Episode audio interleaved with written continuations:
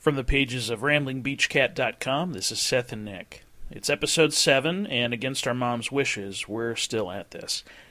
As a glorious reminder that God hasn't abandoned us, the college football season is here. This week we recap Kentucky's abysmal performance against Louisville in the 2012 Governor's Cup and reminisce about our longtime suffering in the UK marching band. The lovely Tori Fowler stops by to tell her side of a Weird Crime Wednesday story on how tattoos and tampons lead to massive street cred in prison, and our Dale segment centers on a train wrecked African American spiritual song. All this and your questions coming up as the Rambling Beachcast takes to the ether. Kumbaya, my lord. Da, kumbaya. I'm going to start this podcast again, and I need absolute silence. Cue the music.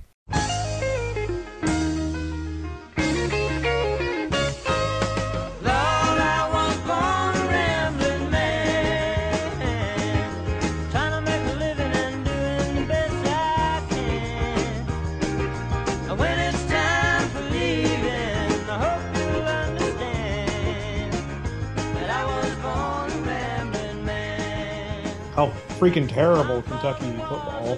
That looked. was I mean, an atrocious game. Absolutely atrocious. well, not the, the offense looked better.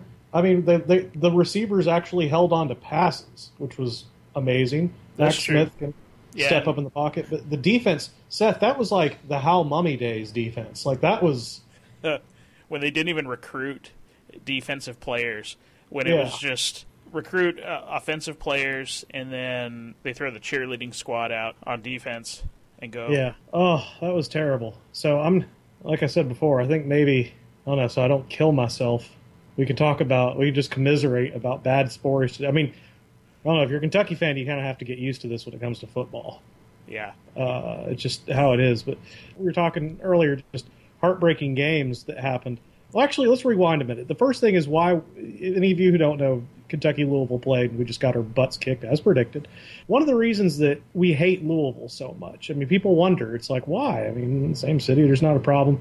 And I mean, sports rivalries, yeah, but they even wonder, it's like, why? I mean, why would you care? You know, when I moved to Kentucky, I thought the same thing, but there's just something about the Louisville fan base between the line beards and the, sleeve flat- tattoos, and the flat billed hats. Yeah, yeah, and I was I was telling Seth a story. I remember never forget uh, when I was senior assistant uh, walking on the field when we were beating Kentucky, and I got a hot dog thrown at me. But I mean, that could just be one person. You know, I mean, you can't hold the whole fan base. But I'll never forget after the game, uh, me and the band director for Kentucky, George Bolden. You know, we you know we, we were all we were. I, I will fully admit we beat Louisville when they were I think ranked 19. It was a huge upset. I cried. I cried. I'm going to admit that right now. that's okay. I actually did cry. that's okay. You don't think less of me for that, do you? No, no, that I, I don't know if I've ever cried at a football game. I mean, it got to the point where during my time at UK, I just kind of got used to the to, to the pounding that we would take. You know, you just yes, you just you just sit there and just kind of take it, and you just go numb. But- and you just, but We actually beat them when they were 19 in the nation. I mean, we ruined their season in one game, pretty much. Yeah, yeah. So this that was was, huge. the Dave. That was the Dave Ragone game, wasn't yeah, it? yeah, and I, I cried. I mean, I actually cried. Uh, and I remember, you know, we were excited, but I was a senior assistant, so I mean, I still had a job to do, and one of them was me and uh, George Bolden. We had to go and get the ladders that the drum major stood on. You know, one of those drum majors being an ex girlfriend, so I really had to make sure I. I had this together. so, you know, we're all cheering. Everyone's going crazy. We've sung My Old Kentucky Home. But it's like, well, it's time to go down and get the ladders. And at that point, we were a business. Got to get We go- ladder. Yeah, we go down there and uh, we're like, you know, we see a Louisville police officer, and I mean, he's clearly ticked. Which I mean, that's okay. Just because you're a police officer doesn't mean you can't be a fan and have emotions. But we came up and we said, uh, yeah, we need to um, go get our ladders. And he goes, uh, you're not getting on this field. and me and Bolden kind of looked at each other, and, and we had like our official. Uh, you know, it Passes. gave you a god pl- complex. I could go anywhere with this thing. You know, you had the official press passes. I mean, I could urinate on the 50 yard line if I wanted to with this. I mean, it gave me access to go anywhere. And uh, I'm sitting there and I'm like, sir, we're, we're with the band. I know we're with Kentucky, but we're just going to get our ladders. He goes, I don't think you heard me. I said you're not getting on the field. Did you ask And- him to go get your ladder, or Well, the, George Bolden, you know, the, the adult in the situation, even though I was legally adult, you know, George really was an adult. He was like, "Sir, you know, I'm the band director at University of Kentucky. We're just getting our ladders." And then the police officer looks, he goes, "I think you're starting to get belligerent." Huh.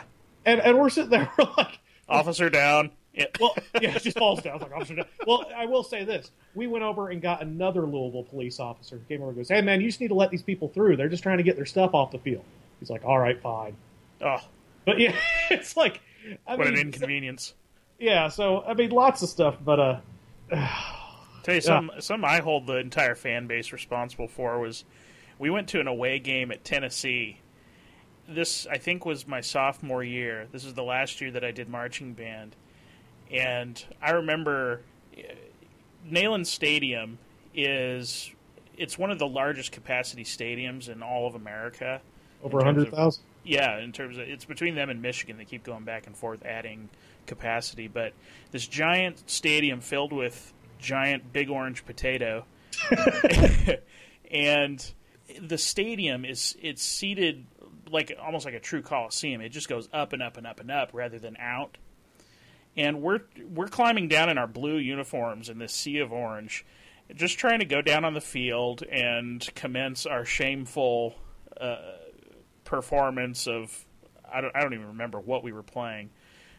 But as as we're trying to get down on the field, I got clobbered in the head by a giant 64 ounce big gulp, Big gulp. from the stadium. Yeah. and I'm like the the things that were going through my head at that moment, aside from Coca Cola spiked with you know, Jack Daniels, were this person just paid ten dollars for this drink and just decided he wanted to launch it at a very portly trombone player who's just trying to get down on the field to I gotta feel the way you just described yourself. I probably would have thrown something at you too. I couldn't resist this one. Okay, go ahead. he probably yeah he probably thought I was some little piggy that he needed to put on his smoker out in the tailgate area of the stadium. the way you smile.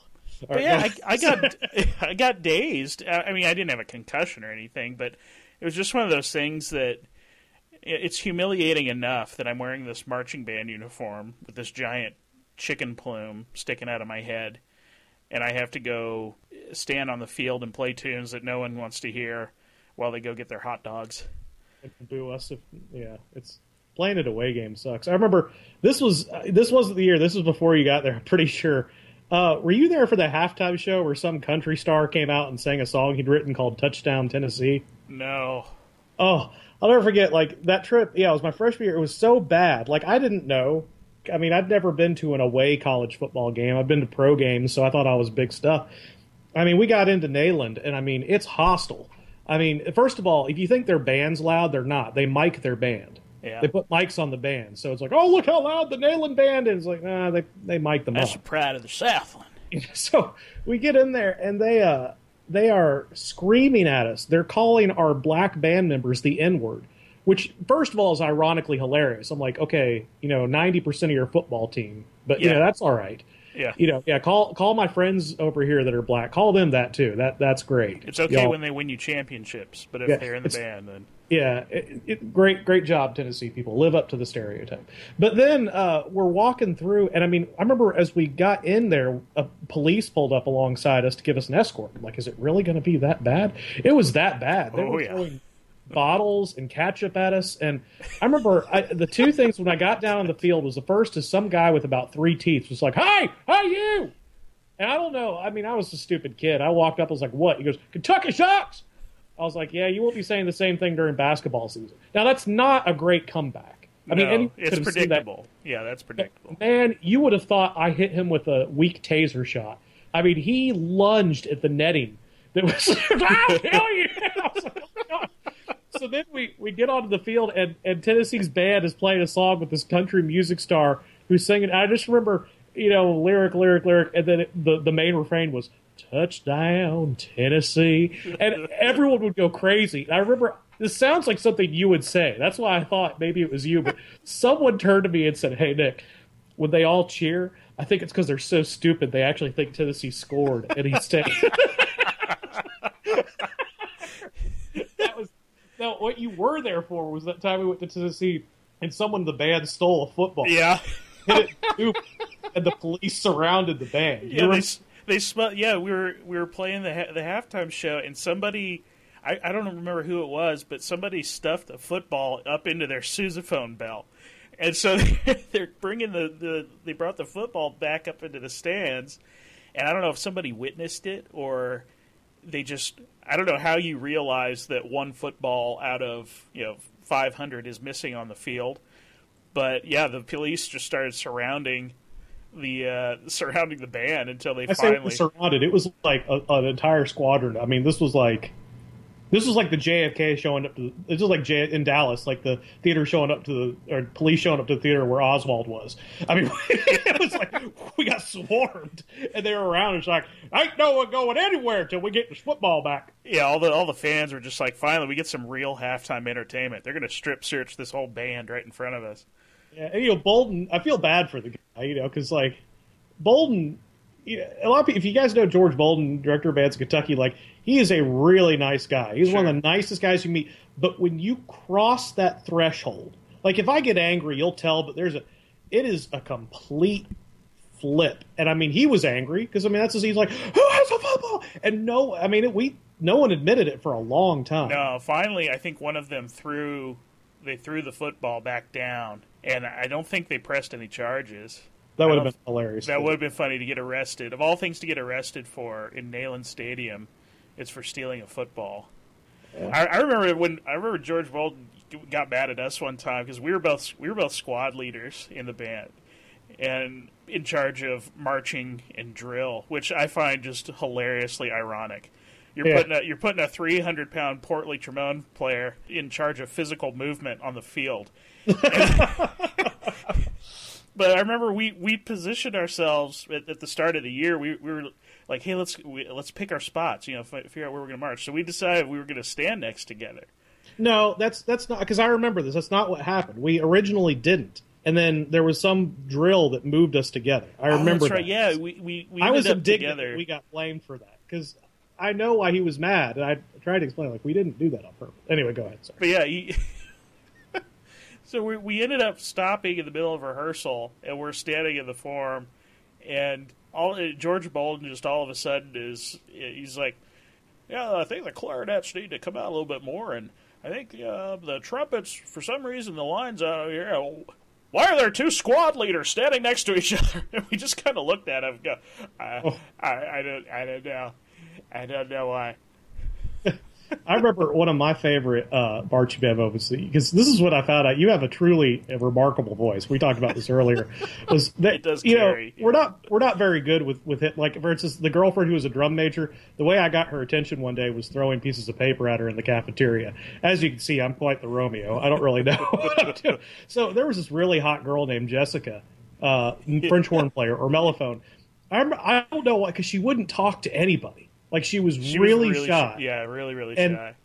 And I mean, if you're a hot girl and you're shy in college, I mean, it'll get broken really quick. I mean, people are going to try to talk to you. But she wouldn't. There was just like one French horn player dude that was like her surrogate older brother. And he wasn't like trying to get, he already had a girlfriend, like that she would talk to that apparently was from her hometown. Past that, she wouldn't talk to anybody. So I remember talking with a bunch of people, and I mean, this makes me feel like such a jerk now. I like feel like the douchebag that I always say I hate. But I'm like, okay, guys, just just just if Jessica's not her name was Jessica, if Jessica's not looking at you, just yell her name. Just yell her name and then keep going like nothing happened. So we'd be marching around, and I'd go by her and be like, Jessica. And And she'd like look start around. looking around. Yeah. It doesn't seem that genius, except we had about 20 people doing this. Oh, she had to be. She's probably locked up in a in a psych ward somewhere right now because Well- of our marching band experience. Well, and I'll never forget because originally it was just like when we went by her and drill. The key was to yell her name and then look like you hadn't done anything, so she would wonder. But eventually, you know, we had to get creative. She got onto it. So like, well, Seth, you try. And Seth from 50 yards away could just clear. I remember you could just go, Jessica! And it would just pierce the air like a beautiful angel. And I remember the best part was at one point we crossed the middle of the field and like you know, we didn't have this timed out. So, like, at one point, about 15 of us at the same time just all yell, Jessica, Jessica, Jessica. And she missed the spot, and Bolden gets on and goes, um, Jessica. Jessica. And she just, she just, like, loses it. She screams, like, "Ah, why are people screaming my name? It was like a giant chain effect. It was Jessica, Jessica, Jessica. She talked to us after that, though, which was nice. No, one- none of us got a date with her. Which I'm not surprised after doing that, but at least she talked after. yeah, yeah. It was good times. marching band is, is as terrible as marching band could be. Sometimes we had some fun in there. Remember? Uh, did you ever do pep band? I didn't actually. You know, at the time, I I wish I kind I wish I would have. It took me about a year, year and a half to get into basketball. Like when I got to college, I didn't care about college football. I didn't care about college Wait, basketball at all. I, You didn't care about college football. I thought. You, well, you oh pro football you watch. Yeah, I watched pro football, but before I, you know, before that first year of college, I didn't care about college football at all, and I definitely wasn't a basketball fan. Yeah. So by the by the time my second and final year in marching band rolled around, I just I just decided like I want nothing to do with marching band ever again. Yeah, So I kind of associated pep band with that. yeah. So, I, but I now looking back on it, I wish I would have done it because Well, I'll tell you, and we could do. You know, we'll have to save some because there's just tons of information that we could go through for that. But when I was a senior assistant again, I got to do a lot of cool stuff. I'm starting to feel like Star Jones on The View, which I'm embarrassed I can say that usually because I'm a lawyer. Yeah, I'm not trying to, but you know, I was a senior assistant, which meant I got to basically be on staff as a student, and uh, I got to sit like right next to Bolden down on the floor, you know, or right center court for part of the years. But it was weird because I wore these headphones, my job was to communicate, be the go-between from Bolden to the people upstairs. And the first thing is the people upstairs are perverts. They'll be sitting there talking before the game, checking out the cheerleaders and the dance members, and everything. And oh, well, everyone's doing that. I can't repeat on this podcast the things they were talking about. Yeah, when you're in a when you're not officially in public, if you're in an enclosed box or something, the personal filter immediately comes off. Well, I remember, and, and I had a friend Matt, who was another senior assistant. Like he would go in the van, and his job was to, during the uh, Star Spangled Banner, God Bless America lyrics, tell them when to change them on the, you know, the subtitles with each phrase. And he said, like before any of that, like the way they tested their zooms on their cameras and stuff or whatever, is they'd like be zooming in on girls like boobs and butts all over the place. like these people are as perverted as you think, but. I remember uh, it was scary because I'd be down there and they'd call me and they'd be like, uh, "Nick, yeah, we need you to tell Bolden that Mr. Bolden that we are not going to need the band to play. We are not going to need the band to play."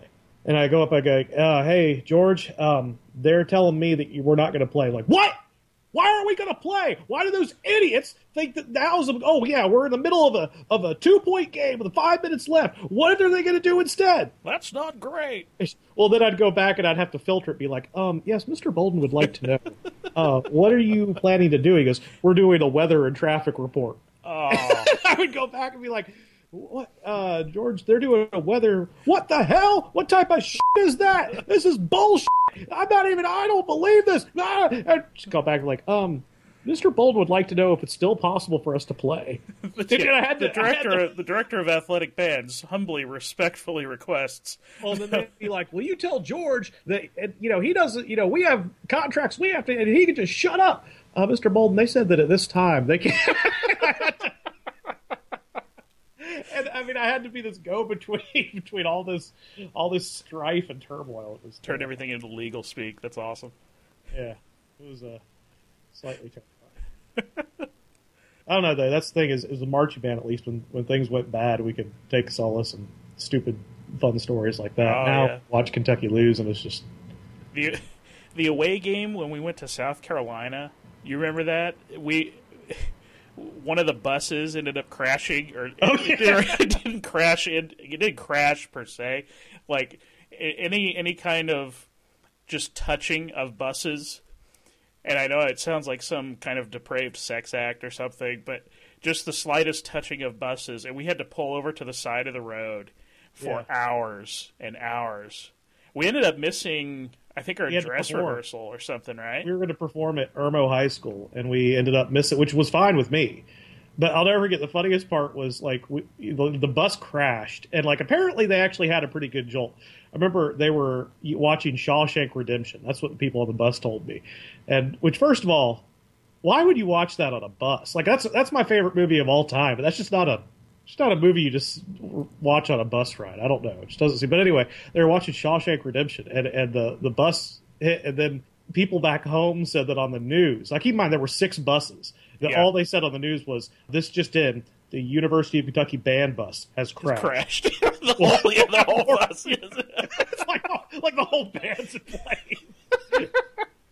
Yeah, just what this if- giant pile up, just a, accordion bust after accordion bust, just like backed up to each other. I got to tell you something terrible that I did. This is awful.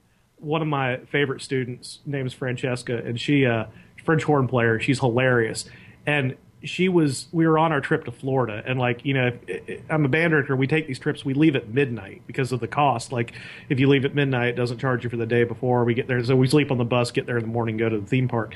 You know, everyone woken up. We're all cranky. And Francesca starts getting texts from one of her friends' moms asking, you know, are you guys there? Everything going okay? And I said, hey, text this back. And she did. She said, bus burning, can't get out. Tell mom I love her.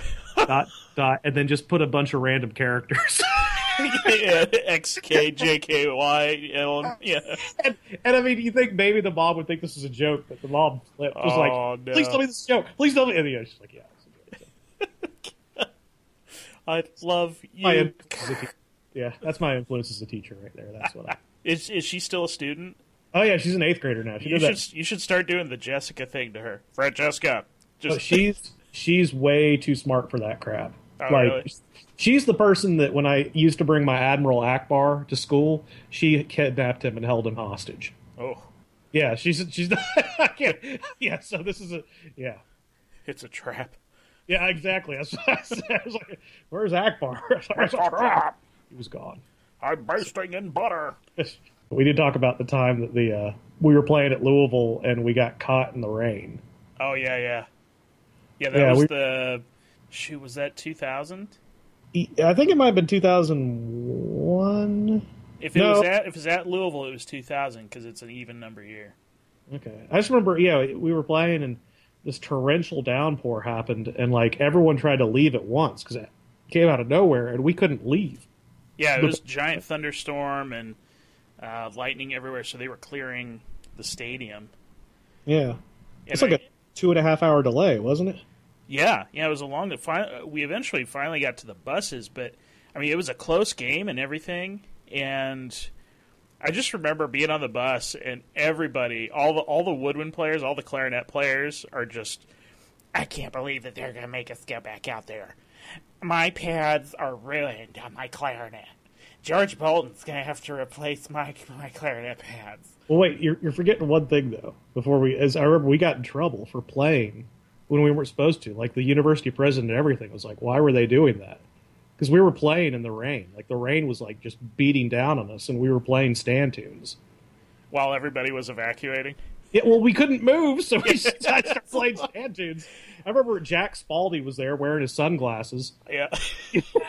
still were in the rain playing, and we, we couldn't move, and and then finally we moved, and you know we got in there, and I mean, yeah, we got on that bus, and I mean, we're wearing wool suits, and we're all wet, and I mean, it Oh, smelled. it was like a sauna when she Oh. got in the bus. It's, I mean, the the pure body odor smell is just so bad, and yeah, then the like clarinet the instrument room. Yeah, and I mean, if you don't know anything about instruments, I mean, brass instruments we can we can take it, but woodwind instruments, if they get wet, uh, the pads and everything get ruined. I mean, yeah, these girls were just like screaming. I guess guys do, but you know, come on, let's, let's just fit the stereotype here. Most of the we're, we're The, just the like, types of guys who play clarinet. yeah, like ah, this, this Bolden's gonna replace the pads on my clarinet. This is unacceptable. Like, I got a pad for you. you need Uh, to put this pad somewhere. Yeah. Speaking of pads, absorbency. a little uh, segue. Speaking of pads, we're going to have an interview here with Tori Fowler, or as she calls herself on Facebook, Tori Flower. If you read ramblingbeachcat.com, which, Mom, I'm assuming you do if you're listening, uh, she was the girl that was in the tampons or tattoos story. Her boyfriend, you know, didn't want to give her money. She didn't have any money. She's unemployed. Uh, they have a kid. Didn't want to give her money for a tattoo. She said, "Okay, well, I need the money for tampons," and he he said yes. He was like, "Okay," and gave her the money. Which uh, you know, I'll get into that why that works on guys. We the minute a girl mentions lady issues, we don't want to. Oh, yeah. Oh, okay, fine, whatever. any, any anytime she mentions her pillowy parts and anything that might be wrong with them, it's uh, we we instantly just kind of glaze over. you just call them pillowy parts. That's right. That's Like- so after that, she uh, she got the money, and then I, this is what I want to get. I mean, the police report says they continued to argue, and then she just like beat the crap out of them. And you know, she showed up in the comment section of my blog and said, you know, hey, I'm willing to uh, give my side of the story. And uh, she goes, yeah, you know, it was kind of crazy what I did, but I had my reasons. And you know, and, and here's the thing: I, I said this on the Facebook post. Is uh, number one, she's she's beautiful. You know, I, her mugshot doesn't do her any justice. Uh, and number two, I've talked to her on the phone a couple times, and she's surprisingly normal. Very sweet, actually. You know, I mean, girls can hide the crazy. Guys, if, if we're crazy, you're to see it. We're to have pop Yeah. collars and be, you know. Well, I mean, watch Jersey Shore. You'll see that's what crazy guys look. Girls Yeah. are much better hiding the crazy. it's it's a lot. It's it's just like what George Carlin said. Yeah, men are stupid and women are crazy, and the reason women are crazy is because men are stupid. so we're gonna uh, we're gonna Let's Get get her on up here. All right, Tori. So first of all, uh, I have to ask you first. Uh, thank you for coming on the podcast. Yes. Have to ask, what possessed you? Because I mean, I've done these weird crime stories for a while. You were the first person. I mean, you contacted me. I've tried to contact other people occasionally. You were like, "I'll." Well, you didn't really contact. You came on the on the comment section and said, "You know, anyone Right. wants to contact me and get the whole story." And then I got in touch with you. What made you want to do that? Um, well, my sister actually had emailed me and told me that there was a website up that was talking about um, the affidavit and my arrest, and I told her, "Oh, this should be interesting." So she gave me the link, and I clicked on it, and I read, I read it and everything, and then I just commented on it. I was like, "This should be fun." So, I I mean, it seemed um, the affidavit was a little exaggerated, but it was. I thought it was pretty funny. Okay, cool. so Leave it to us to exaggerate. Okay, so We your sister didn't say there's some crappy website that has the affidavit, and she just said there's a website that makes me feel a little Well, better. she, well, she said, "Oh, you might be mad. Um, I found a website that has your arrest report on it," and I was like, "Really?" And she sent me the link, and I was like, "Oh, wow, this is interesting." First of all, I mean, how much does like you know you say that I didn't quite get the story 100 percent correct. I, I you know I'm but going off the reports I had. Do you want to walk us through like what happened from beginning to end, or like Uh, sure. okay? Well, uh, first thing I'll ask is you wanted to get a tattoo. Did you go to him and say, okay, I need money for a tattoo? um, it actually wasn't that I wanted a tattoo. Um, my sister was getting a tattoo for her birthday, and I asked my boyfriend if uh, I could go with her to get a tattoo, and he misunderstood what I was saying. I guess he thought I wanted to go get a tattoo. I had wanted one about a month ago, but that that part was um, misunderstood. Okay, think. so how did the money get involved in it? the money got involved because I wanted to go to Walmart to get tampons because uh, we were going on a trip to Tennessee and I didn't have any feminine stuff and I needed tampons and he had an attitude with me about it and he was just kind of being a jerk really about it and he was kind of counting his money slowly out and I was getting frustrated with him about the whole night. I'm surprised that a guy got that indignant when it came to dealing with feminine issues like that because I know whenever I hear anything about that, I immediately shut down and I will hand out hundreds hundred dollar bills and I will do anything to get away from, from that kind of topic or situation. Yeah, if my wife says, you know, I need money for tampons, like here, Yeah. You just throw the wallet at her. You just, you just- you don't even bother counting the money. You And that's just- why I said like I'm a teacher, and if girl like I'm I'm you know I'm pretty strict about when kids can go to the bathroom because they'll try all you you'll notice they'll try to go to the bathroom at the same time their girlfriend you know has it. But if a girl comes up and says I'm having my period before she can even like get it out, I'm like go go go Yeah. go. Yeah, you give her the giant. Even- you give her the giant timpani head for the bathroom pass. Yeah, and here, just send take her it. on her way. Yeah. Okay, so so this so you you actually didn't so you're saying you didn't ask for money for tampons? I mean for for uh, tattoos. You didn't ask for money for a tattoo. No, I didn't ask for a tattoo. Okay, well, how did that end up? So was that just a the police writing down the report wrong? Um, I'm it's either them or his parents were really the ones that spoke to the police officer, and um, I think his dad his dad didn't know anything. He wasn't even a witness, but on there he said he was, and he he had told him that I wanted a tattoo, and my boyfriend's stepmom was like, no, that's not how it went, and I guess the police officer just went ahead and wrote it down anyways. Oh, nice. hmm That's what you like when the police listen carefully. That's quality. So, so okay. Then, according to this thing, I mean, was it just like a punch, or did you beat the crap out of him? Like, did you finally just snap? Um, I kind of wish I did punch him because then I would have had a, a reason to go to jail. But really, I pushed his shoulder. He was he was counting out his money really slowly, and he had about five bucks on his lap, and I grabbed it and I pushed his shoulder pretty firmly, and I I stormed away, and then his dad was like, I should call the police, and I was like, Go ahead, I don't care, and because I didn't think anything of it, you know, my boyfriend was laughing. He thought it was, the whole thing was pretty funny, and his dad just called the police, and they came down there. Now I gotta Like ask: did, did you lover threaten? spat here. Well, did you threaten to kill him? That's the one thing I have to ask. when you're Um, like, I did. Um, I, I didn't literally mean kill him. I um, he his dad was being over exaggerated with the whole thing, and he he said something about your kid could get taken away from you, and I was like, yeah, if my kid gets taken away from me, I'll kill him or something like that. I was pretty upset. oh gosh, okay. So, all right, so so you had to go to jail. You said you were only there for like twelve hours. Seth, I think you had a couple questions you wanted to ask. Seth. Like, Oh don't yeah, know. I, I, wa- I want to know like all the all the good nitty gritty detail about the time in jail. Like what what kind of place was this, uh, and what did you have to? I'm wondering if you like had to c- confront anyone, or did you Um, have to th- threaten anyone with your street cred? I, I honestly thought going into jail there was going to be a bunch of mean girls who would try to confront me and try to fight me and everything, but they were all surprisingly very calm and happy. They were very strange. I, I stayed in a room with five different girls. They they were very weird. They pretended to smoke cigarettes in the morning. They uh, Wait, wait, hold on. Let's back up. What, what do you mean they pretended? Like, did they have anything, or were they just like imaginary no, cigarettes? they they would um they would wake up and they would make like lighter sounds lighting a cigarette, and they would wake up somebody and say, "Hey, do you want to share a cigarette with me?" And the person would be like, "Yeah," and they're literally just sitting there pretending to smoke a cigarette. Wow, these these, Oh. sound like the kind of people that might shiv you over tampon fraud. You know, they were they were pretty gross. I, I'll admit the girls there were very. It's not a place for me. I've learned my lesson definitely about you know putting my hands on somebody, but it, it was it was cold. The, the beds are not really beds. They're kind of just very thin mattresses over bars. And I was on the top bunk, and I'm very short. I'm only five one, and I had to jump up. You have to jump up there to get on your bed. I freaking bruised my stomach up trying to get up there a couple times. so what, what were all they in for, or did they even tell you? Um, I found out because one of the girls that were in there with me, she was she was pretty strange, but she talked to me the most. And I I looked up her charges, and all eight of them were battery on a pregnant woman. And Oh. yeah, they these were different pregnant women because these charges were years apart, and she just messed, she beats up pregnant women. Beating Like, up the same one isn't just enough. You have to have multiple, apparently. yep. So Either that, or she has a boyfriend that keeps getting other people pregnant. that's what I That, figured.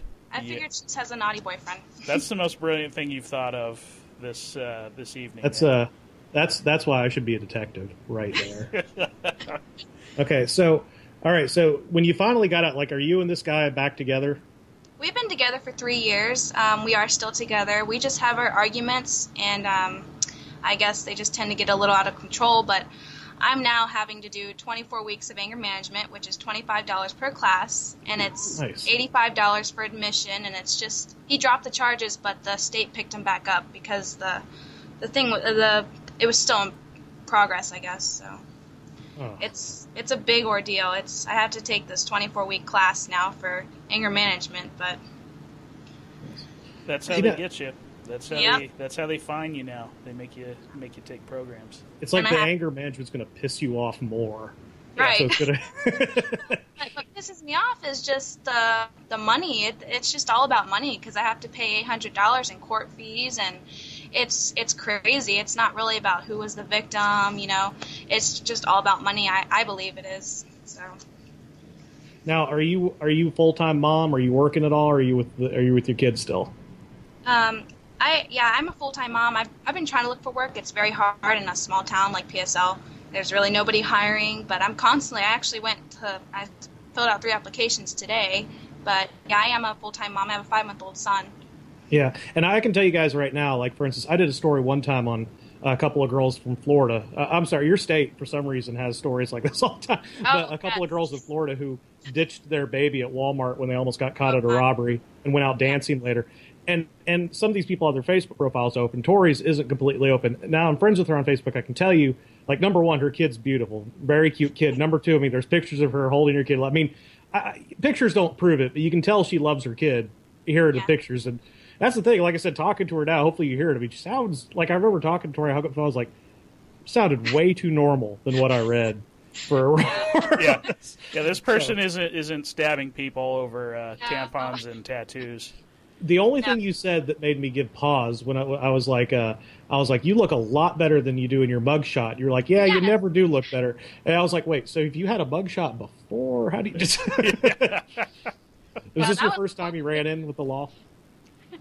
Well, it was, uh, this is the first time I I have a clean record. I'm a straight A student. I graduated with high honors. I had a scholarship, and I can't go to college now because um, this arrest it just it coincidentally fell into place when college was starting the semester, and I ended up getting arrested like a couple days before college started, and so now I'm having to wait until probably the winter to go into college. Now, What are you majoring in? um, I I want Criminal to go justice. into video broadcasting. Okay. Yeah. That's or, or dental assisting. I'm still debating on which one. That is like the hot girl go to dental assistant. Oh yeah. I, I remember all the dental the Yeah. dental assistant girls that we knew in, in uh, at UK, like Jill. Oh yeah, dental dental assistant. That's like the like you're you're you. de- I can see that. It's like that's the that's the beautiful woman like go to job. Yeah, it's better than nursing too because you don't have to deal with all the vomit and the bedpans and everything.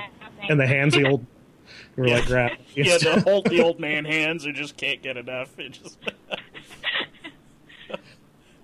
That's so okay. Now I only have one question that I got from Paul.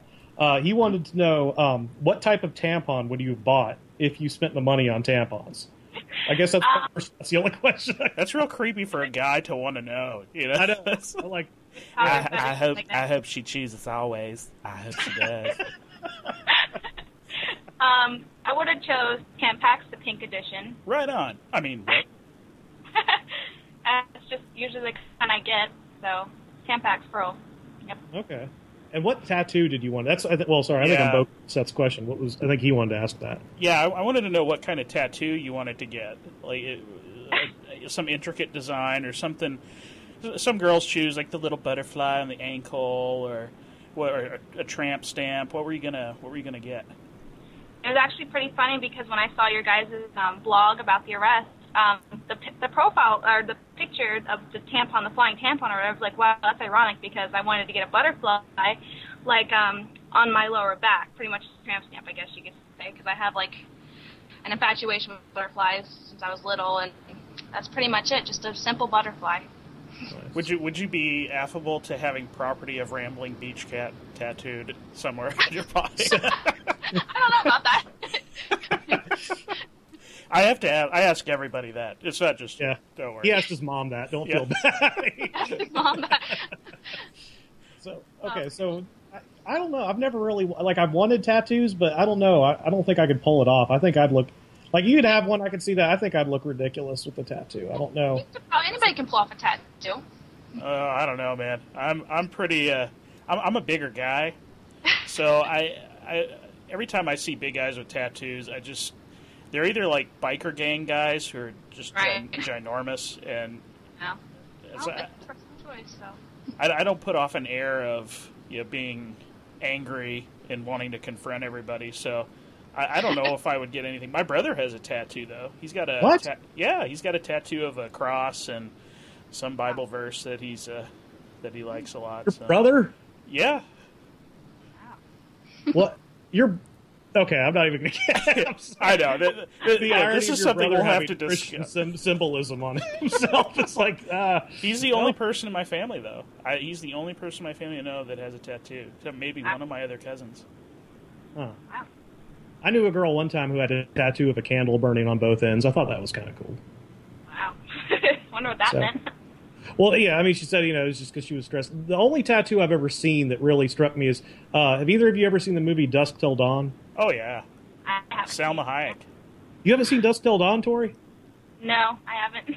Oh, come on now. It's The scary movie? it's probably before her time, Nick. You have Oh yeah, that's we're old. I forget. It's a it's it's a weird movie because it starts off as a straightforward abduction movie and it stars George Clooney and actually Quentin Tarantino doesn't direct it, but he's in it as an actor. Yeah, it, it's, And, uh, it would be like if Quentin Tarantino did direct True Blood and Twilight. and Like- mash them together. Because Yeah. what happens is, yeah, I mean, it starts off as a straightforward movie, and then in the middle it becomes this crazy vampire movie. But Wow. like George Clooney, the whole movie has this shirt on, and there's like these flames coming up on his neck that are like a tattoo. And at the end of the movie, he he takes off his shirt. And I mean, look, I'm a 100% straight male. But I mean, George Clooney with his shirt off, even as a straight male, I have to admit it's a beautiful sight. I'm, I'm not. I'm just Wow. gonna say, Nice. yeah. I'll have to You know, he's a he's a Kentucky guy too, so I have to say. Yeah, Seth's that's just right. completely quiet. Seth's like, I'm not. I was good, just about to say it's because he's from Kentucky. I was There. going to try and save you somehow, but you're you're on a you're on a downward spiral tonight, Nick. but uh, I've been on one for 33 years. But anyway, he uh, but he takes off his shirt. It's just this giant flame going up his perfectly sculpted bicep, and I was like, "That's awesome." And then I questioned a lot of things and felt weird and strange. Then you started Start to coll- then you Yeah. started collecting action figures, and then Yeah, you that, regained that your helped got- masculinity. that helped, right. Now I have to ask Tori, were you you can be completely honest, like because I mean I know I can be kind of a jerk when I'm writing these things. Like, do you read this thing and think, "What a pretentious prick"? Writing this, like, did you think I sounded like a jerk? Right? Because now that I've met you, like, I feel, I have to admit, I feel a little bit bad. I'm like, Oh. Tori's actually pretty sweet. So Yeah, don't. Um, I just I look at I don't really take things too personally, especially when it comes to the internet, because I know some people do. They, I mean, you have to capture people's attention. You know, of course, I thought some of the wording was a little, I don't know, rude. I guess, but overall, I really thought it was kind of funny. I was I was a little pissed when I got out of jail. I was like, wow, I can't believe I just spent the night in jail for something little like this. And then I I read that, and after I read it, it just made me kind of laugh. I was like, wow, I sound really stupid. but I mean, you have to get people's attention, so. okay, that makes me feel a little bit better. It's, it's the style nowadays. Everybody, it's you have to be kind of kind of loud, over the top, Very, yeah. and almost ridiculous with the humor. Just kind of how I live my life. So Yeah. I guess I can go with that. but okay, well, I, anyway, it's it's nice to kind of get the whole story now. Now that we know, and that's that's stupid that like you pushed him on the shoulder. Like I think it would have been much cooler if you actually did beat the crap out. Oh of I- him. yeah, if you'd have broken his nose. I kind after I read it, I was like, man, maybe I should have been a little more firm. But it was really just a, it was just a really firm push that's on his shoulder. That's about it. You definitely you and his should have family- gotten your money's worth. Yeah. Do you and his family still have to interact? Like, do you get along with them at all, or are they still? I I live with him and his family. I I don't always get along with his family, but I try my best. Wait, so you're still in the house with them? oh yes, yes. Mm-hmm. Oh gosh. Are That's they so- are they are they helping you pay for any of the the fees or anything, or is it just kind of up to you? My boyfriend's paying all of it for all of it. So Oh, right on. yep, and they're Now, giving wait. me the classes. So For any of you that that like think "Ugh, she's making her boyfriend pay for all of it, I'll write a story about this and I'll ask Tori for permission to use some of her pictures from Facebook if she lets me. You'll see Yeah. why he'd pay for it. Trust. me. Oh God. Okay, he'll, he'd be fine. He, you, if you if you had Tori as a girlfriend, you'd be like, all right, I'll, I'll pay, I'll pay the anger management fee classes. That's now fine. nobody else needs to be thinking that they can pay. But I didn't this mean it like that, Seth. God. Oh That's yeah, yeah, sure, Nick. yeah, But, I yeah. I start classes in about two weeks. It's going to be every Thursday morning, and I have to be there. And if I'm not there on time, I have to pay fifty dollars. If I miss a class, I can go back to jail. So Wow. What, Yeah. Is there is there a jail alternative? Like, how many day, days would you have to spend in jail if, to not take the class? Um, if I were to miss a class, I'd go back to jail for 60 days, and then I'd have to do six months probation. Oh wow. Yes, it's very extreme. Did- did you- Did you defend yourself, or did you have representation? Um, it really sucked because I went to the arraignment and I wanted to plead not guilty to punching him, and uh, my public defender he he came up to me and he he told me that's a bad idea because I can go to jail because there was two witnesses supposedly, and he kind of um, pushed me into the classes a diversion program, and I pled no contest, and I've never been in court, so I didn't know what I was doing. I was scared to go back to jail, and basically, I then afterwards, I read the paperwork, and it told me all these fees I have to pay, and I tried to change my mind, but it was already too late. So Oh wow! So there, at what point was were your was your family or was your boyfriend's family okay with everything? Because you th- you figure at some point they could have just dropped the charges. Right. Um, they. The thing with their uh, with my boyfriend's family is they're very wishy-washy. Um, one day they'll hate me, the next day they'll love me. Um, it was really my boyfriend who wanted to drop the charges because he didn't want the police called. He didn't even call the police. His dad did, and he thought it was just kind of way out of hand. And they the, basically the day after I got out of jail, my dad bailed me out, and I came back to the house because I live here. This is my residence, um, my boyfriend's house, and they let me back in with no problem. It had to be the most awkward greeting. It- It's it like, hello. pretty awkward at first. But If you'd have shown up with prison braids and, and, and an actual tattoo, like property of Desiree, yeah, precinct one twenty nine of.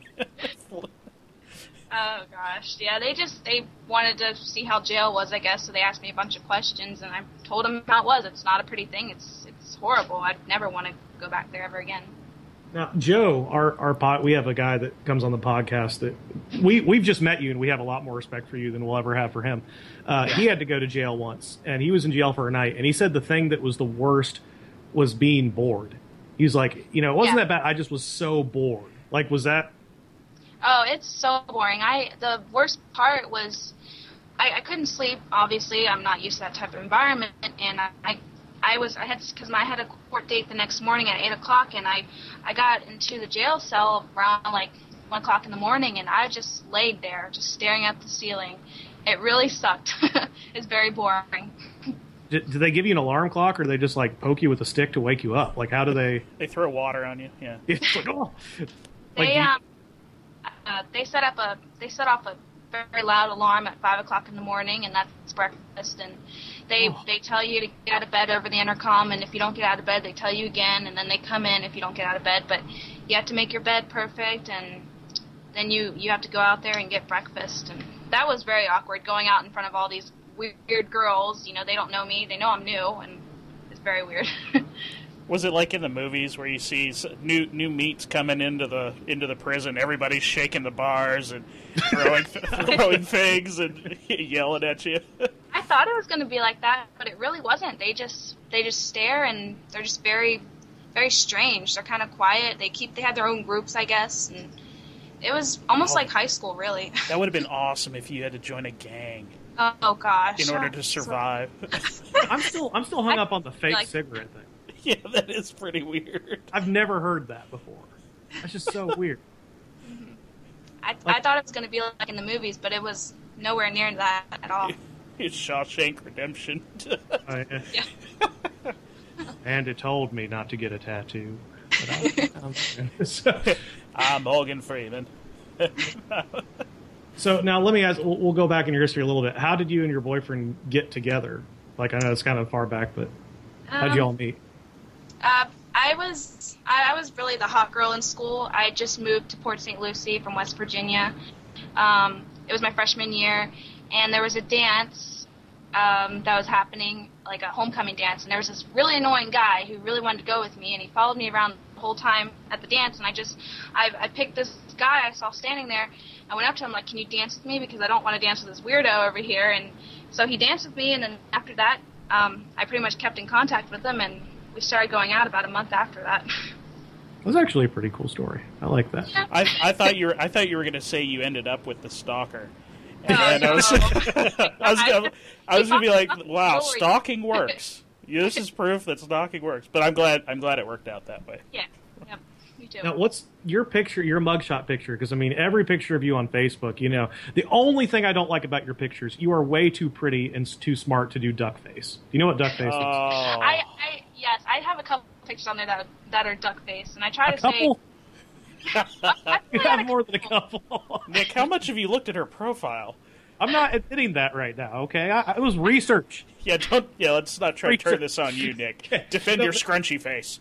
Yeah. Okay, go ahead. Um, I have. I don't know. I guess I don't know how much how many duck face poses I have on there. I have so many pictures on there. It's unreal. But I don't know. It's just kind of it comes naturally. You just put the camera in front of you. and You just want to. Oh. It's hard to explain. Oh, but yeah. I, there was a girl. I, I teach a rock music class uh, at one of the colleges here, and there was a girl in my class who just every picture she ever had was just scrunchy face, scrunchy Oh, face. yeah. I'm like, you don't have to do that. Yeah, You- I, you li- I like to smile more than the. Yeah, that's like the natural, normal human smile is so much nicer. I will say this: every every picture I see of Seth, he has one eyebrow up, like he does in the picture you're looking at. Right? Like that's oh, that's- yeah. that's Seth's duck face right there is the eyebrow. But I let me, should- like your your mugshot, and I mean that's the, like you don't look ugly in your mugshot at all. But like I was shocked when you sent the picture of you on the on the comment section because your mugshot, you look like I mean you still look I guess cute, but like really intimidating and mean. Yeah. And then all I, your pictures on Facebook, you look really nice and sweet. Like what was going through your head when that shot got taken? I wanted to smile so bad. I wanted to smile, but I was so angry because I I'd been sitting because when they admit you into the jail, you have to sit in a cell for like three hours, literally. And I was I was getting real mad because I'm just sitting there, you know, I'm cold, I'm freezing, and I was I don't know. I wanted to smile, but I didn't. Uh, I that wish you doesn't should be do able to take glamour shots for for for mug shots. I like old old school old school pictures where you'd have the laser background yeah, and like the and giant perm hairdo and popped Yeah. collar. that'd be nice. Now, let me ask you: You're doing these anger management classes. You're not looking forward to them. The, the, you know, you seem you seem more than smart enough to do something like this if you like to do it. But like I, I know stuff I hate. I write about it. Have you ever thought maybe just these these anger management classes coming up? You know, start like a website or a blog and be like, I have to go to these stupid classes. Get Here's book what deal. happens, and just start writing about all the stupid crap that happens at these things. If Snooki can get a book deal, so can you. yeah. That's yeah. I keep telling myself that, and it doesn't work. But okay, You're not you're not hot, Nick. That's true. Snooki's Um, not I- either. She's orange. Okay. Orange. Anyway, go ahead. Yes. Sorry. Go ahead. Um, I, I love to write. I like blogging about a lot of things, especially music. But I think I was actually thinking about doing that. Um, just making a blog on like Facebook about the anger management classes. Like seeing, I'm kind of interested. I, I really, I really don't want to go, but I'm kind of interested. I'm trying to make it the best I can out of it. So I'm probably gonna blog about it. Yeah. Definitely. Well, you know, I mean, if you ever want to, I'm going to do a plug here. If you ever wanted your stuff to get a lot of hits, you know, I mean, you could guest post. You could put this is the girl from the story and her, Yeah. her You fun can with. do that too. You, and you know what? You probably do more because Seth Seth does all this podcast stuff and all, but he's uh technically a guest author. He's written one article. I've been waiting on I've been waiting on the second one that he keeps saying he'll turn in soon. really? Yeah. Yeah. I'm terrible with deadlines. Yeah. No, no, you're not. You're good with this on podcast. Seth keeps me honest on it, but the, but the writing part, I can't get Seth to do anything on. So Yeah, I, it's one of those things that I, I have to. I have told you this before. I have to be moved by the spirit, so to speak. I got I got your spirit right here. Yeah, yeah, If you yeah. It's called Ale Eight. You give, me oh, enough, yeah. you give me enough Ale Eight, and I will I will write as many articles as you want. It's it's a soft Tori. That's a soft drink from Kentucky. It's like Oh, only okay. it's only in Kentucky and maybe the immediate surrounding region. And I live in. I live in Phoenix right now, so you can't I can't find it anywhere.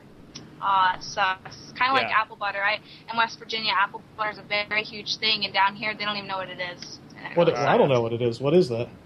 It's it's basically what it is. It's just like apple and butter. It's it's so good. I love it. It's it's like applesauce, but with like a- cinnamon maybe. I don't know. Yeah, it's cin- cinnamon. There's something else in it, but it has Hey, a, a darker. You know color. about this too? I love apple butter. You've never told me about this I- beautiful sounding. I think it's a northern thing, really. Yeah, I don't know. I don't know. But have you ever, ever had pumpkin butter, Nick? No.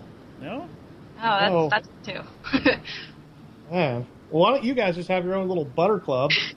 I'll sit here without anything, any reason to live anymore. Nick, Yeah. you go. You go play with your action figures. Tori and I are going to discuss the finer things in life.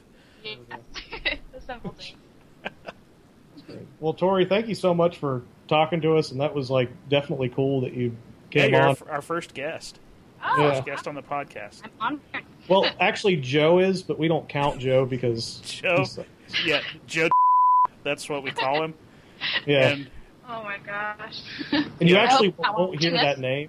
You just heard because we we beep out that word so no one knows what it is. So you just heard something that no one else gets to hear oh. because well, this is broadcasted on Wednesday.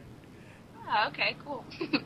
well, thanks for having me, guys. Thank you. And then if you ever want to come back on or talk more or anything like that, we'd love to have you. It was great. I did not expect to get to talk to an interview subject. I did expect them to be like smart and funny too. I was like, hey, That's This the works. Unexpected. yeah. I was like, I was like, this girl seems normal, and not only were you normal, you're a lot of fun to talk to. So there you go. Not Yeah, that you need my validation, but Seth needs it. You don't need it, but I, I crave validation. I, Tori, is there any way that you would like people to contact you? Do you have Twitter or email? How, however you like. Um, sure. Um, anybody can contact me through my email address or my Facebook. Should I say my email address? yeah, go ahead. that would the email address would be Miss Tori Princess. That'd be M I S S T O R I P R I N C E S S at hotmail.com. And then my Facebook is under Tori Rose Flower, which is T O R I R O S E F L O W E R. And Can- the can I- website is tampons and Yes. dot org, not dot com. Can I say something really quick? When when because I, I see what you did, I see what you did there with the Tori Rose flowers to Fowler. But Yeah. I remember when you sent me that on Facebook, I typed in Tori Rose Fowler like eight times, and it didn't come up. I'm like, she gave me a fake name. Yeah. I can't. She's, she's avoiding you. She's an evil harpy. And then I was like, oh, flower. She actually. That's what I'm actually supposed to. Oh. Yeah, Yeah. everybody um, assumed my last name was Flower just because of how it sounds and how it's spelled. It looks like flower, and my middle name is Rose. So I just put it on there as Flower because everybody assumes that that's what it is. Okay. Thank you again for coming on and putting up with our uh, our childish. Yeah, it was a lot of fun for us. It, it was fun. I thought it was fun. Thanks for having me. we'll be in touch. We'll try to get a try to get a write up, write up about it too, so that you know people know that you're normal and that they shouldn't mess with you. That you have Yeah. massive street cred. You- well, no, that's you- the thing is is not only you're normal, but they should because I mean, if you didn't do half the stuff that this police report claims you mm-hmm. did, and but but you still pushed the kid hard enough. The dad's like, yeah, "I'm- I, oh. it's it was just enough to get me arrested, and just be careful, you know. Yeah. All, all reports of tampon stabbing are greatly over exaggerated. Must be. I've never been stabbed by a tampon, but We don't we don't know what we don't even know what those are. We, we Yeah. have no idea what a tampon is. I had to look it up when I wrote the story. I was like, "Well, what is this?" You're a braver oh, man that- than I am. that happens. No. All right. Well, thanks, Tori, and uh, we'll hopefully talk to you again soon. Alrighty, see you guys later, or talk to you guys later. All right. Bye. But Bye. That was fun. I like Tori. that was good. Yeah, that's the. I I mean, that's the only thing about Tori I didn't like was the uh, was the constant duck face in Yeah. her, uh, and I was like, I have to confront that. But I mean, she is a pretty girl. A lot of pretty girls do that. Maybe I somebody still- maybe somebody finds it attractive. Maybe the guys they are they're actually sleeping with find it attractive. So That's true. But Tori was cool. I liked her a lot. I don't think we'll be that lucky as far as normalcy with my weird crime stories if I can get other people. You know, Tori seems like that person you could actually hang out with and you know, Seth, if you and I were single, we could pine over. You know, I- what are you talking about? I am single. Uh, you and me, my friend, you and me. Oh, is that are we are we back on again? Uh, I'll have to official talk again? to Karen, see how that all goes. Yeah, because last time she she wasn't too happy when she didn't know, and That's just because you pooped all over the toilet. well, I, it's only because you told me to. That's true. I wanted I wanted you to save a piece of yourself, so I'd have it here. When you were screaming my God. name, I just had this involuntary gut reaction. Ah! So, all right. So, do we want to get some questions here? Yeah, let's do some questions real quick. Okay. Matt asks, "Will Kentucky ever be good at football?" Thanks, Matt. That's exactly that's exactly what we want to talk about right now. You Jerk. Louisville fan. Yeah, that's exactly exactly what we want to talk about. You know what? I don't know because uh, Jeff, who's the most pessimistic Kentucky fan I know, brought up a good point. He goes, "How is it that Louisville, which has like you know a fraction of the budget we probably do, can field a good basketball and football team, but we can't?" Yeah, I think Kentucky football is. Maybe we got spoiled going to five straight bowl games with the Rich Brooks era and going six and six, seven and five. We had one season where we went eight and five.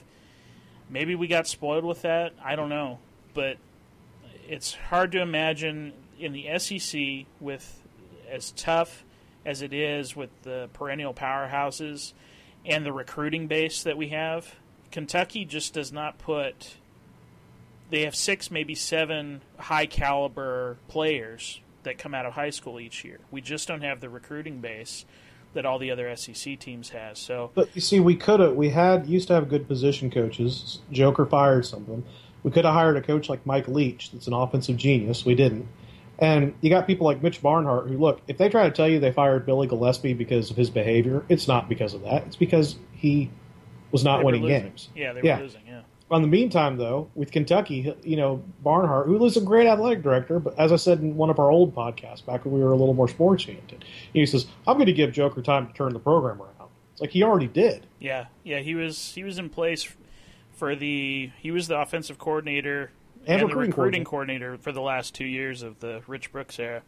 Yeah, and so, So it, it's one of those things. I, I understand the unique desire.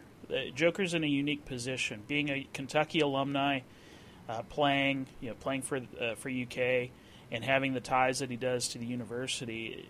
It's one of those things that if you take a gamble on him being your coach, if he does really well, then he probably stays. Whereas any other coach, if they do really well, well, they go somewhere else because Kentucky is not a place. It's not a destination football school. You know, But- even Bear Bryant left. well, Bear go- Bryant left because we treated him like crap. Well, yeah, there is that too. But but Mike Leach wanted to come to Kentucky. Okay, we're gonna we're gonna get into sports stuff way too heavy if we keep going. Yeah. Short answer is Matt is no. Long answer is we could and I hope so. if Seth and I were in charge. If I ran the world, things would be much different. Oh. Next question. All right. Steve asks, when was the last time a woman made you a sandwich? Ooh. Now I'll say, I mean, I know you're thinking, Seth, I'm married, and I honestly, I can't. I don't. but Karen has bought me a sandwich a few times. Yeah, I've had women buy me sandwiches, but making a sandwich usually implies that something has happened before the sandwich No, was I don't- made. Let's just answer the question straight, because because my mom, I think, is the last person who made a Oh! Oh! I don't, I don't- oh! so let's let's please stay away from that. Okay. All right. Uh, I'm serious. I think my mom's the last person that made me a sandwich. That might, yeah, uh, yeah. You're probably right because I was just uh, just visiting. No, your home. mom. Your mom made me a sandwich when I was in Charlotte. Oh, that's Oh, right. yeah. She made us both sandwiches. Oh no! Oh no! It's both sandwiches. Well, you got you got a sandwich made by Hilary Duff, so Seth's mom looks like Hilary Duff. I, I don't know how how that happens. But next question. Our final one here. Uh, this is a question I'm glad finally got asked. Do you fold or scrunch your toilet paper? I fold like God intended. Oh, that's Yes. from Chris. Sorry, Chris. Uh, do you fold or scrunch your toilet paper? I fold it like God intended because if you scrunch it, you're not only wasting paper, but you occasionally might hook your hand into the crack area. Yeah, and and no matter how soft the toilet paper is, there's always the risk of a of a straight edge giving you a paper cut, and you do not want a paper cut in that area. I vote folding, as God intended as well. Yeah, in fact, I, I think people who scrunch their toilet paper, there's some deeper problems. They're lazy. They're just lazy. Yeah, yeah. And, and the probably the better question is wiping front to back or back to front. I remember we had this discussion when when we were going to school at UK because Brad, our, fr- our friend Brad, would always say, "No, you, you you're supposed to wipe front to back." And I always said, I always said, "What are you talking about?" I've always wiped back to front. And he said, "Yeah, you wipe front to back because if you do it the other way, you're going to wipe poop all over your ball sack." Oh, I, I was like, how how low does your ball sack hang, Brad? Because he, he was a he, he's a tall, lanky guy, but yeah, I always wipe wipe back to front. What do you what do you do, Nick? I do back to front. Yeah, But I hadn't thought about that. Now um, that might be a life changing moment for me right there. I, I should al- I should also tell the story about how I taught you how to wipe. I Save that for next time. because this is the second time we've put it off. we'll see. So, okay, one one more thing. Let me uh, let me let me say let me get something off my chest here. I'm getting tired of this, people. Okay, I put out the thing for questions at ramblingbeachcat.com. Now, you have to understand. I mean, I appreciate you guys sending in questions to my Facebook inbox or to Twitter or you know to ramblingbeachcat.com. So, I mean that's fine. Or message rambling. That's fine. But what you don't understand is I. It's very hard for me to do things that take any sort of technological adeptness whatsoever. And it was really hard for me to set up a separate email account, questions at ramblingbeachcat.com. All I get on that email address, it seems, are messages offering me the chance to increase my manhood. And what really makes me mad about this, I've asked all of those companies to please send that to my personal email address. Yeah, but they, never continue to send it to my business one. They never listen. Yeah. So they're listening to me, I guess, in a way, but people, you know, if you can send me the questions or you can tweet them at me or you can Facebook message me, most of that's fine. But w- but use the questions at ramblingbeachcat.com. Questions at ramblingbeachcat.com. One more time for Seth in a sultry voice. Yes, please. That's questions at ramblingbeachcat.com. This just turned into an NPR broadcast. That was Random Oboe Concerto number 45. I'm sure most of you are asleep, but we're going to play another one here on MBR. That was Mozart and Mozart's friends. Also, Remember Laura Sullivan's dad worked like she told us he worked for NPR. And so like I know, like so does your dad like when you come in to visit he's like Oh, hello, Laura. How are you? I just want to know how your day was. She's like, he's not one of those people. coming coming up at the top of the hour will be dinner with your family. Green beans will be on the menu along with pork chops and maybe uh, a little bit of iced water or tea. here. Um, next thing we're going to do, I think, uh, I think we got a, a Dale story today called "Down a Country Shame." Seth, cue the music. You're listening. Glee Dale. If any of you know, a, a standard of the trombone choir uh, repertoire is "Kumbaya," a jazz arrangement, and Dale would solo on it. It was And a I mean- duet. It was a duet piece for two two uh, two trombones with trombone choir accompaniment. But he would just play it by himself. No, no, he played it with Brad. He it was. it Oh, was a that's duet right. with him and Brad. Yeah. Okay, so I remember like we play it, and I mean, it's a jazz piece, and I, I, respect you know preparation, but Dale would play it the same way every time. Like he'd play the same licks, do do do do do do do do do, you know, to the point we could sing it. Do do do do do do. Yeah, really, and, and I mean, it, so anyway, we'd been on trombone choir tour all week, and then we were supposed to come back and do trombone day after getting off tour. You have to understand, when we were on tour, I mean, he's driving us around to high schools all over the place, and we're playing and not sleeping, and then we have to come back and do trombone stuff all day. And I mean, we're exhausted.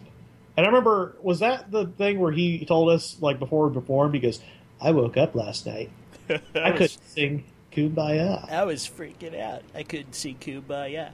That's what I was gonna say. It's like you couldn't sing Kumbaya. Like that's Re- re- like really? One three five, my lord. Six six five. How do you how do you not just- be able to sing that? I couldn't sing through it. And the, the, the way this, Oh, sorry. Go ahead. I wish, I wish, uh, maybe I could dig up a recording of this tune and play it while we're telling the story because this this tune sounded it was kind of jazzish, but uh, the way the best way to describe it sounding is more commercial sounding because it started with synthesized piano. like the little the little bell sounds like beam bum bum bum bum bum bum bum beam bum bum beam bum bum bum bum bum bum bum bum bum bum bum beam and then kumbaya then that starts so it, it's it's the best probably the best way to describe it is commercial elevator poon jazz Now can I, will say, say that this. word I don't know if I can Uh, might, yeah. I, I will say this. This is uh, one of this piece also was an inspiration for one of the stupidest things I ever said in my life. I don't think you remember this, but at one point we were going to play it, and I was like, "How can we play Kumbaya when it's not Christmas?" and I don't. Even Dale looked at me like, "What?" I don't know why I thought that. I don't know. I have no idea.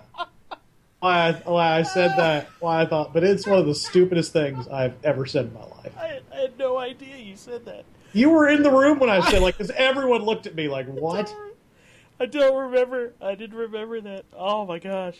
Yeah, it was. Oh, it was one of the stupidest things I ever said in my life. I can just imagine Dale look at you going, "What?" Yeah, it's bad when Dale can give you an incredulous look about something. Now trombone, he did that all the time. But about something like just human nature.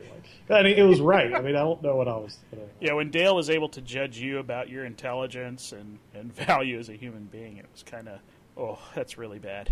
Yeah, but anyway, okay. So so Dale, you know, we're playing Kumbaya. Uh, you know, it's one of our first tunes, and well, Dale's really big on.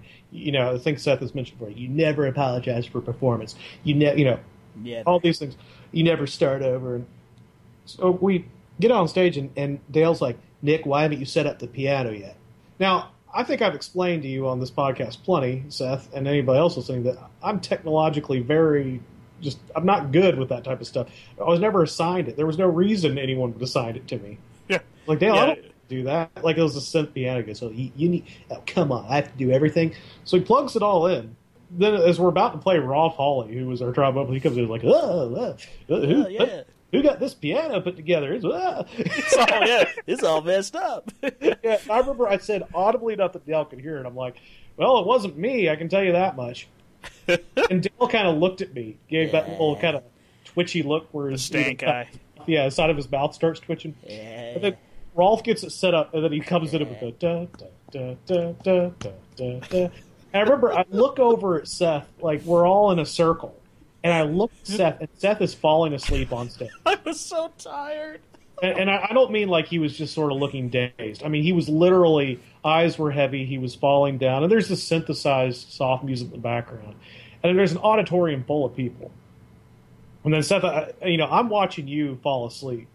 Uh, other people have fallen asleep. Like I think Bill had fallen. asleep. Yeah, yeah, I, I remember seeing looking over and seeing Bill was asleep, and I think that's what gave me the idea. I was like, oh, I've got 16 bars before I need to come in. I'm just gonna And I mean- rest, rest here a bit. believe me, I mean we're we're well behaved enough not to talk during performance. But even if we were rowdy kids to talk, we wouldn't. I mean we were all so tired that Yeah. no one say anything. Now Seth, you, you can go ahead and take it and tell what happened.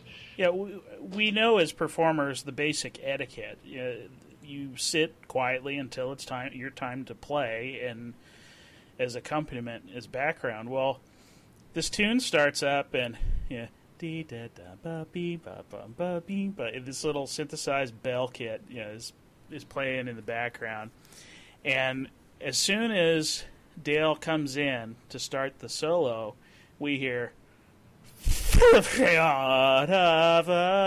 That's- that's- I'm not doing this. Like that is the most accurate. Oh yeah, I, I can do it better actually. yeah, da, da, No, no, da, your, da, your, your initial attack because that's what happened. I mean, that's what it sounded like. da, da, No, da. barely. Now you're now you're going a little bit because he barely played after that. He just played like the first few notes. Yeah, and then so he's Oh, that, that, no.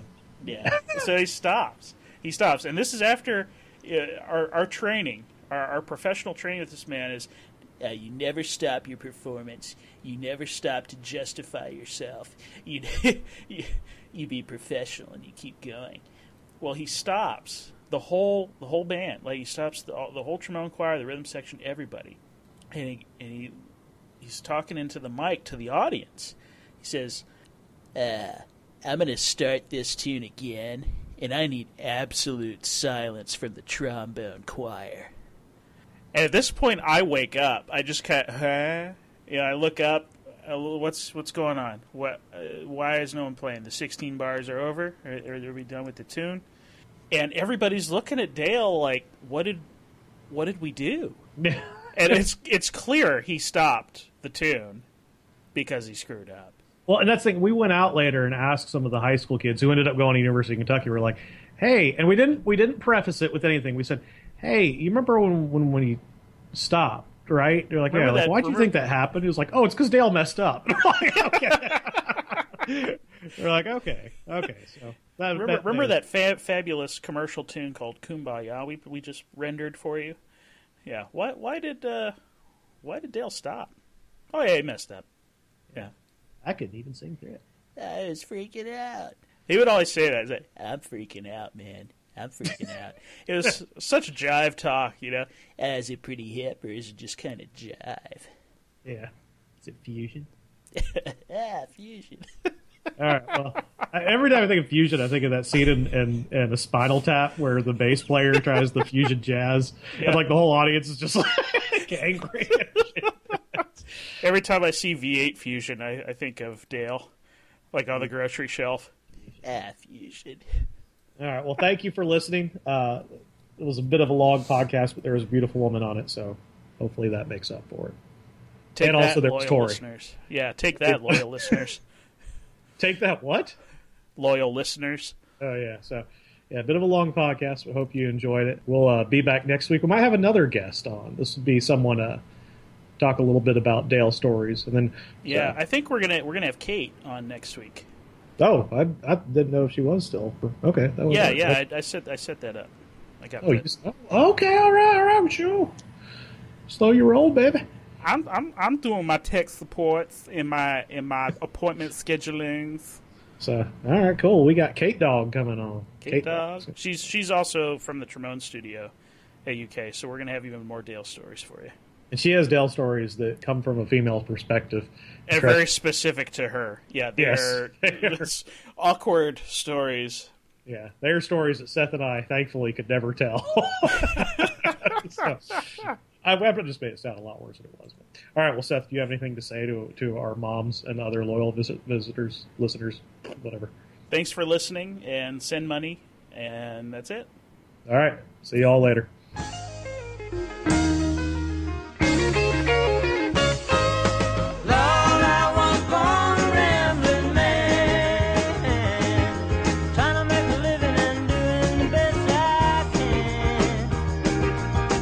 I get to look at Seth's ridiculous profile picture. Deal with it. Love it. Love it, I do. I do. I'm not even going to tell you what I do when you're not around, and that picture's on my computer.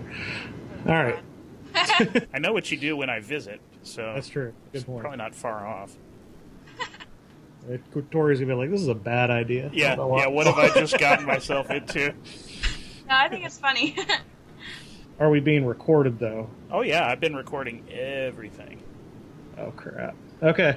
So You just you just came out of the closet to Yeah, all Seth to all four of our listeners on the podcast. Paying attention. He has video. He has he has audio of me saying things that if I ever like ran for office would ruin a career. Yeah, all all six of our listeners and your mom now know about your orientation. There you go.